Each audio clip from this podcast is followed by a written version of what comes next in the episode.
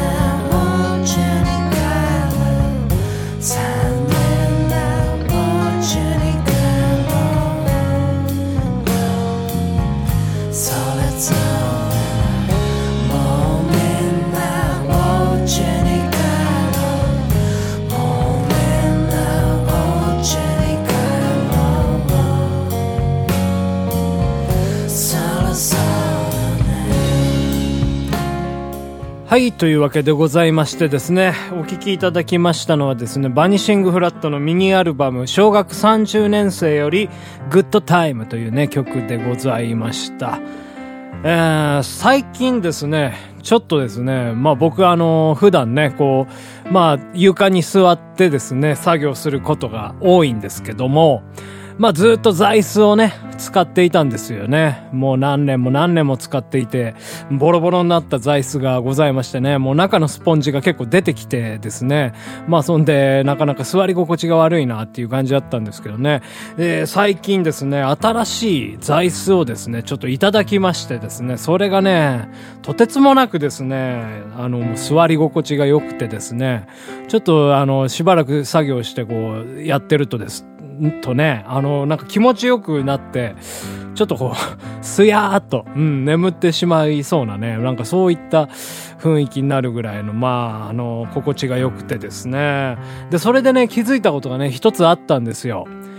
うん、今までね、どれだけこう劣悪な、あの、体勢で作業していったかっていうことがね、すごくわかりましてですね。やっぱり今まで使っていたこの座椅子のね、ボロボロでまあちょっともう結構スポンジも出てきましたんで、金具の部分が腰に当たったりとか背中に当たってたりしたわけでございますよね。ですからやっぱりまあそれが、やっぱ体勢にかなり負荷をかけていたんじゃないかということで、まあ結構すぐね、疲れてたんですけどね、その座椅子変えてからですね、全然ね、疲れなくなったんですよね。うん、なんかまあそういった、まあちょっとこうやってね、リラックスできるっていうものもあったりして、うん、すぐに休休憩に入れるみたいなね、感じにもなったんで、まあそういった部分もあったりして、で、そういう風にね、やっぱ思ってからですね、ちょっとね、姿勢とかね、体勢のことをね、気にするようにね、なりだしたんですよね。うん。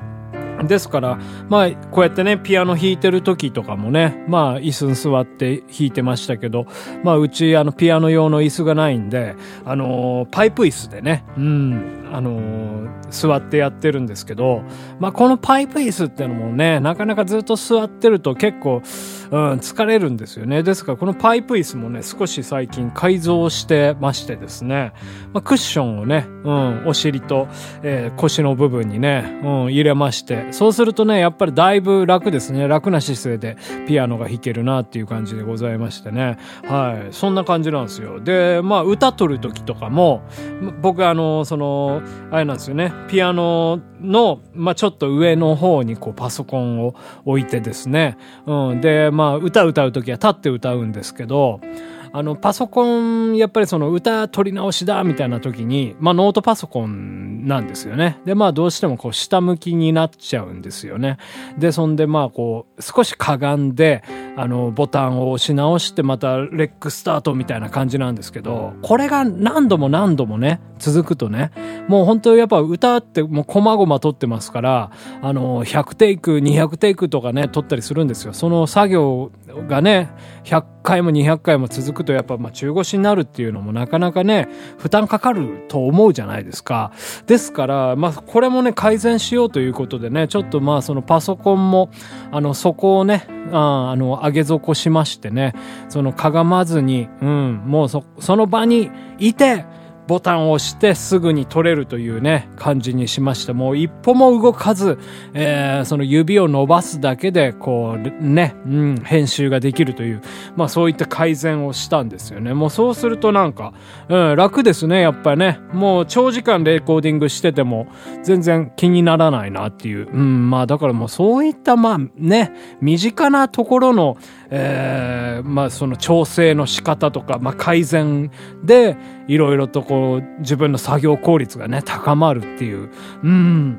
まあそういう感じをね、ちょっといろいろと、えー、手探りなんですけどやっておりますね。あとね、なんか最近まあちょっと聞いた話だったんですけど、あのー、パソコンとかね、まあスマートフォンとか、まあそういう画面結構見る機会皆様もね、おそらく多いんじゃないかなっていうふうに思うんですけど、このね、画面っていうのもね、結構、あのー、まあ盲点だったりするらしいんですけど、まあ、やっぱり汚れるじゃないですか。まあ、埃とかね。まあ、例えばまあ、僕なんかこうやって目の前にパソコン置いて喋ってますから、やっぱ唾とかも散る、散りましし、ま、ましゅしね。ましゅしね。うん、ですから、まあ、だんだんだんだん使えば使うほどやっぱ汚れてくると、うん、いうことで、あの、汚れがね、うん、その画面が、あの、乱反射しちゃうんですって。で、それがやっぱりその、見ていると、とてもね、目が疲れるということで、まあ、眼性疲労のね、あのー、まあ、きっかけになるっていう原因になるということでね、この間ね、僕、あのー、持ってるディスプレイ全部ね、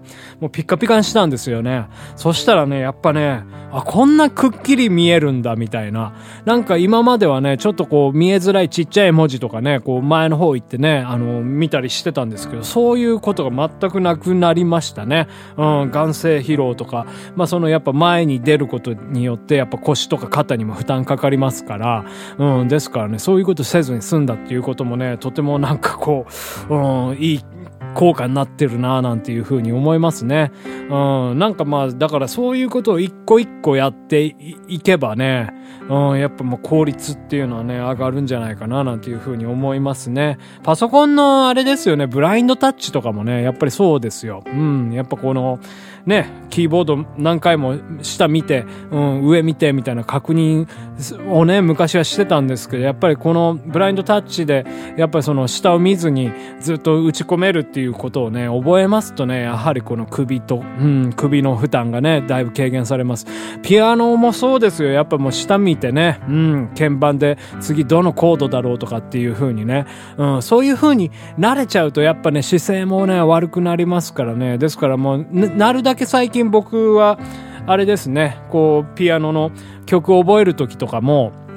まあ最初にコードをこれ、こんな感じだ、みたいなのをね、覚えて、あと画面にね、あのー、歌詞を載せるんですよ。で、まあその曲をね、流しながら、その歌詞を見つつ、でも鍵盤もほとんど見ずにですね、うん、あのー、まあ、練習するんですよ。まあ、最初のうちはね、やっぱりその、あのー、間違えるんですけど、まあ、何回かこうやって練習してるうちにですね、まあ、あの指元もなんとなく動きを覚えてきてね、うん、うん、っていう感じでございまして、割とですから、あれですね、まあ、こう、まあ、視覚で覚えるっていう部分も、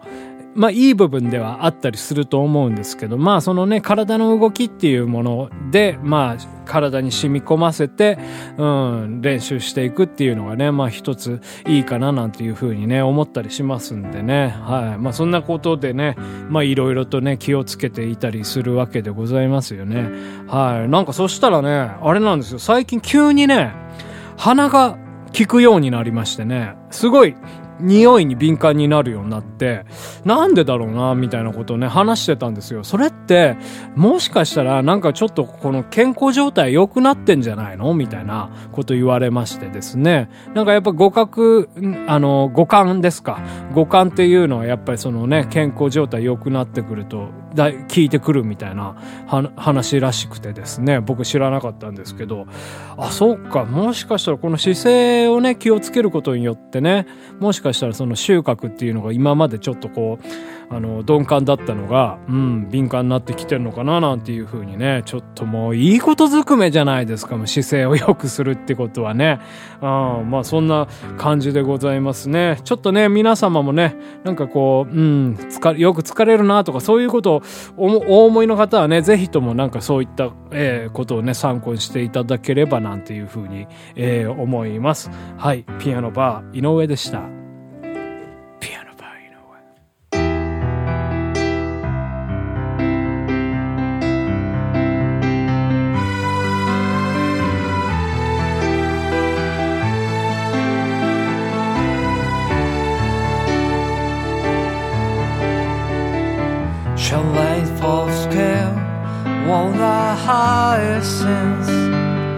Named by a pearl. Imitation alive. Like a collie in blossom like a golden fish rainbow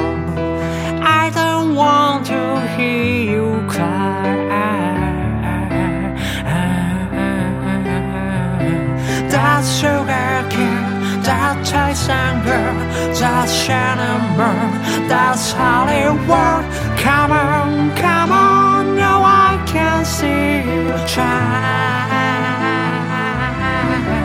That sugar cane, that taste anger, that fool you others, what to call. Come on, come on, now I can see you cry.